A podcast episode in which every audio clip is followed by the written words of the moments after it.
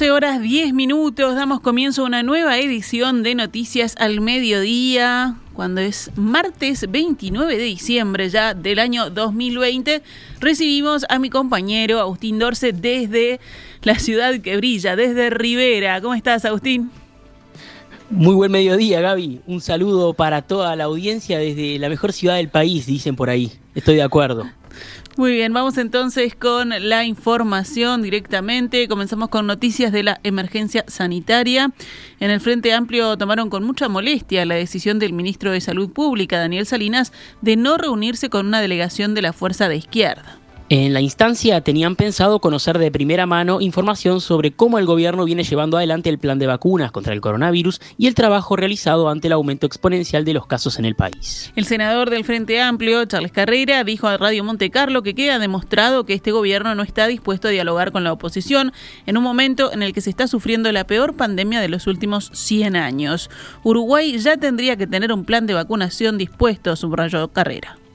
Nos preocupa porque estamos en una situación de la pandemia muy compleja, con un aumento exponencial, con trabajadores de la salud que son la primera barrera de contención, que están muy requeridos, se están sufriendo contagios, y nosotros en realidad ya teníamos que tener una vacuna, un plan de vacunación dispuesto. El Frente Amplio dispuso, ya convocó al ministro Salinas, se acordó que era el 5 de enero.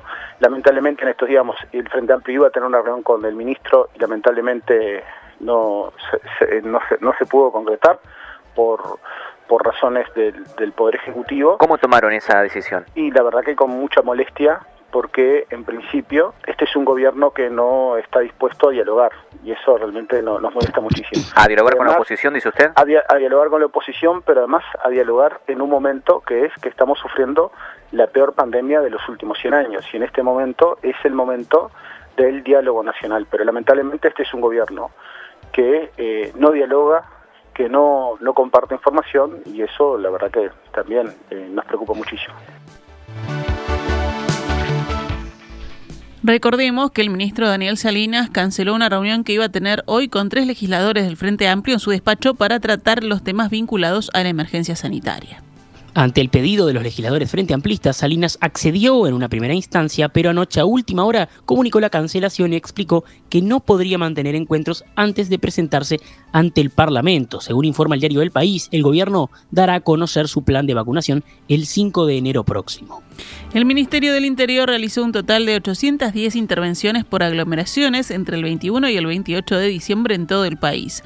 El titular de la cartera, Jorge Larrañaga, mantuvo una reunión vía Zoom con los jefes de policía de Colonia, San José, Montevideo, Canelones, Maldonado, también Rocha, para realizar un balance de estas actuaciones. Asimismo, las autoridades comenzaron a coordinar el trabajo a realizar durante el fin de año y el comienzo de 2021. Hemos tenido un importante acatamiento, salvo algunas situaciones puntuales, algunas de las cuales han terminado con la formalización de un menor detenido por la policía en Atlántida, luego de una situación que mucho lamentamos, y algunas otras situaciones que queremos evitar. Se ha trabajado con mucho esfuerzo por la policía en todo el territorio de la República. Vamos a seguir con esta acción persistente buscando mejorar los defectos que podamos haber tenido en los días anteriores para optimizar los resultados y evitar aglomeraciones que perjudiquen la salud de todos los uruguayos. Sobre los operativos que se realizarán desde el 31 de diciembre al 2 de enero, el ministro destacó que se sigue apelando al comportamiento de los uruguayos. Volvemos a apelar a la responsabilidad de la gente, al esfuerzo que tiene que poner la gente, siendo sabedores de que estamos en una situación difícil desde el punto de vista sanitario, y que el sacrificio es fundamental, porque de lo contrario, si no, somos o podemos ser socios del virus. El expresidente José Mujica se refirió ayer a la situación de la pandemia en Uruguay e ironizó sobre la gestión del presidente Luis Lacalle Pou y su concepto de libertad responsable. En su espacio radial Hablando al Sur de M24, Mujica cuestionó el éxito de Uruguay en el manejo de la pandemia. Estamos cerrando un año y está recrudeciendo esta pandemia, que hasta hace poco nos vanagloriábamos, éramos una especie de campeoncitos del mundo. Daba la impresión de que habíamos superado la tragedia y que habíamos inventado hasta todo un curso de acción que sonoramente se le llamó la libertad responsable. El presidente de ACE, Leonardo Cipriani, anunció ayer un incremento en la cantidad de camas de CTI en los hospitales públicos, que en enero pasarán a ser 203 en todo el país. Luego de una reunión en la Torre Ejecutiva con el presidente Luis Lacalle Pou y el secretario de Presidencia Álvaro Delgado, Cipriani informó en rueda de prensa los avances y dijo que la capacidad prácticamente se duplicará, ya que en el inicio de esta gestión, en marzo, había 112 camas de terapia intensiva. Esto nos llevó mucha obra edilicia, aumentamos la capacidad CTI en los lugares que ya teníamos, porque la gente le tenemos que transmitir que instalar un CTI tenemos que hacerlo en hospitales que están capacitados, que tienen diálisis, que tienen bloque quirúrgico, que tienen fisioterapia. No es solo tener la cama y el médico, sino que el hospital tiene que tener todo ese tipo de estructura. De esta forma, se agrega camas de CTI en hospitales de Montevideo, Canelones, Maldonado, La Valleja, Salto, Florida, Rivera y Tacuarembó. Mientras que en 33, donde el Servicio Público de Salud no contaba con CTI, se construyó uno nuevo. Cipriani añadió que ahora deberán contratar personal para estos CTI. Serán 311 cargos en todo el país, que implicarán destinar más de 40 millones de pesos por mes. El jerarca agregó que hasta ayer la ocupación de las camas de CTI era de 57%. 12 horas 17 minutos, pasamos a otros temas del panorama nacional. Esta mañana, en la entrevista central de En Perspectiva, el ex vicepresidente y actual senador Danilo Astori hizo autocrítica sobre las administraciones frente-amplistas y dijo que en los últimos tiempos se actuó básicamente sin tener en cuenta a los que piensan distinto. Por ejemplo, a quienes hoy están en el gobierno... Y durante nuestros gobiernos se hicieron propuestas que muchas veces ni siquiera tuvimos en cuenta.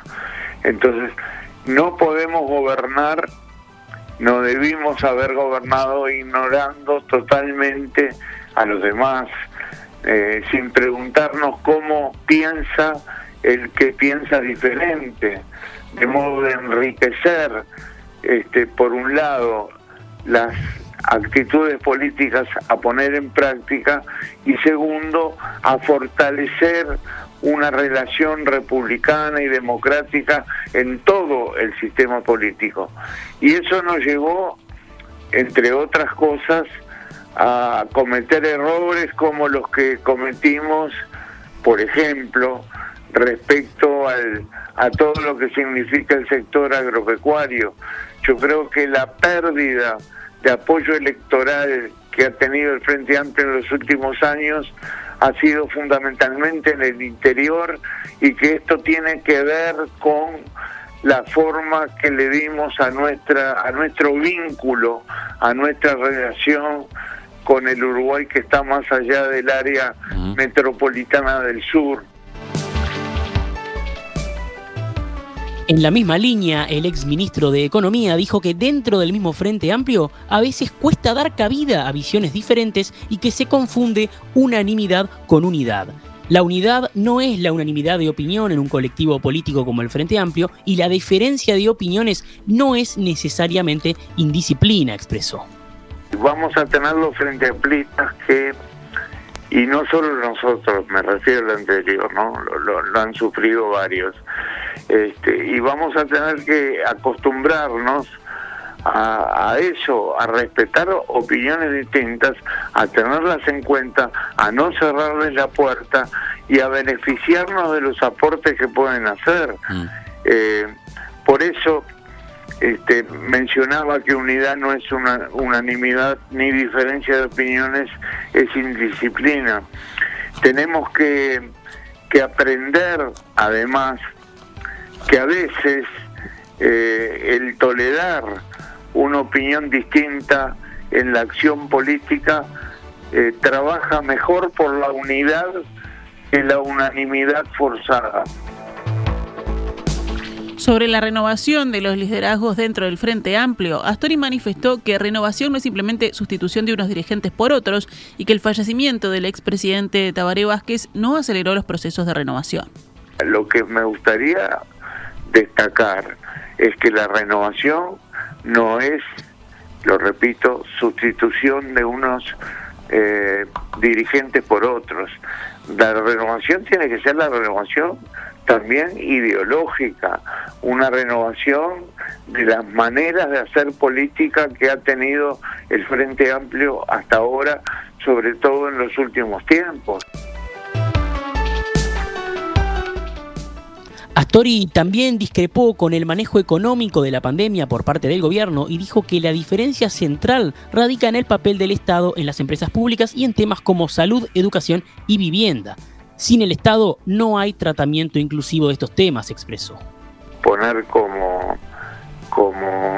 argumento fundamental el tratamiento fiscal y actuar con una, actitud yo diría opuesta o contraria a la que no solo nosotros, sino muchos países del mundo están poniendo en práctica hoy, que es no privilegiar el resultado fiscal de las cuentas públicas, me refiero al ancla de la política económica, que es el ancla fiscal, respecto al trabajo que hay que hacer de carácter contracíclico en estos momentos, justamente para intentar no solo lograr mejores resultados económicos, y ahora voy a decir por qué lo digo, sino también mejores condiciones de vida para la población. El presidente Luis Lacalle Pou vetará la nueva ley forestal impulsada por Cabildo Abierto en caso de que ésta sea aprobada en el Parlamento. Según informa el diario El País, el argumento del mandatario es que el proyecto no estaba incluido en el compromiso por el país, el documento que firmaron los 5 partidos miembros de la coalición de gobierno de cara al balotaje de noviembre en el que ganaron las elecciones. Ese argumento había sido el expuesto por el líder de Cabildo Abierto, Guido Manini Ríos, para justificar la presentación del cambio normativo. A su entender, el partido tiene libertad de acción en todos aquellos temas que no fueron incluidos en el documento de la coalición. Recordemos, el proyecto de ley presentado por Cabildo Abierto y ya aprobado en la Cámara de Diputados con votos de ese partido, del Frente Amplio y del PERI, limita la explotación forestal en el territorio nacional. La Intendencia de Montevideo presentó ayer un plan de limpieza para solucionar la situación actual, cuando la mitad de los contenedores tiene un atraso de 4 días o más en la recolección de residuos. En conferencia de prensa, la intendenta Carolina Cosa informó que se adoptaron 3 medidas. La primera consiste en que a partir de hoy repartirán 1.000 bolsas resistentes en edificios y cooperativas de vivienda de más de 25 unidades que tendrán capacidad equivalente a 1/3 de un contenedor y donde se deberán desechar cartones, papeles y plásticos lavados y compactados. Una vez que la bolsa esté llena, los responsables deberán avisar vía WhatsApp a la intendencia y una empresa la deberá retirar en un máximo de 48 horas. En caso de que eso no suceda, la Intendencia se hará cargo del retiro. El contenido de estas bolsas será derivado a plantas de reciclaje.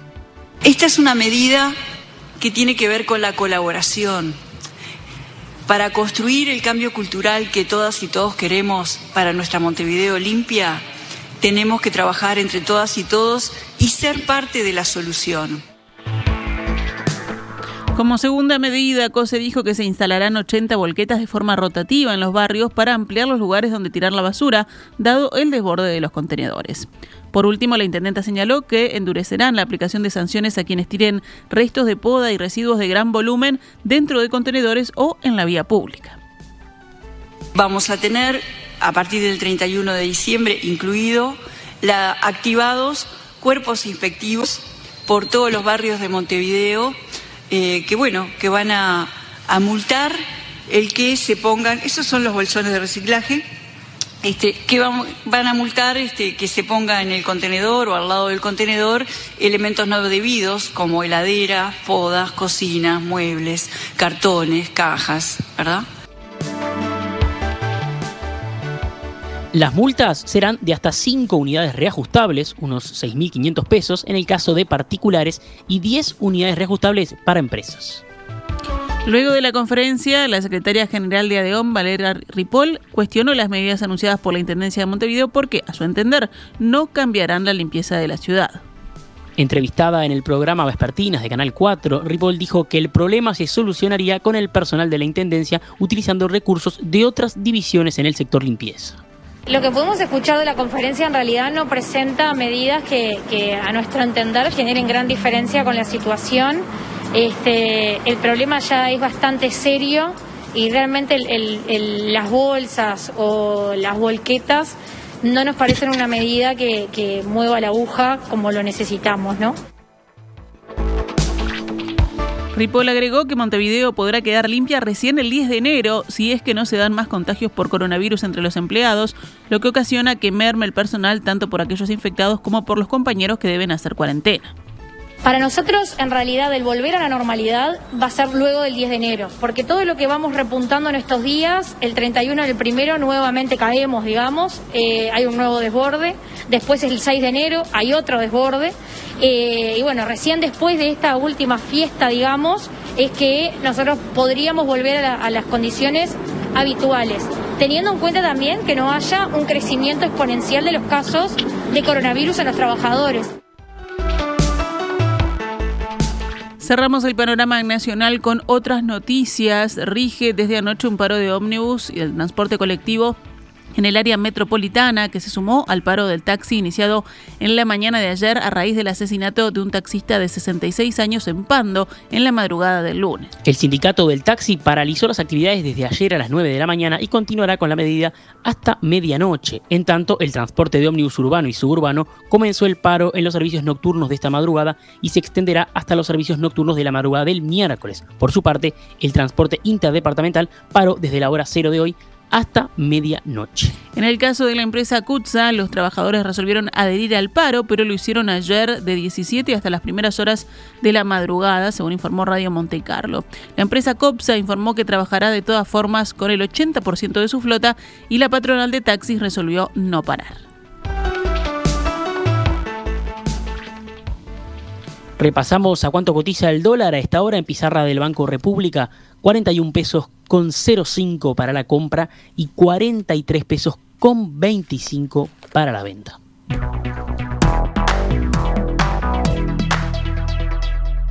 Estás escuchando CX32 Radio Mundo, 1170 AM, una radio para crecer.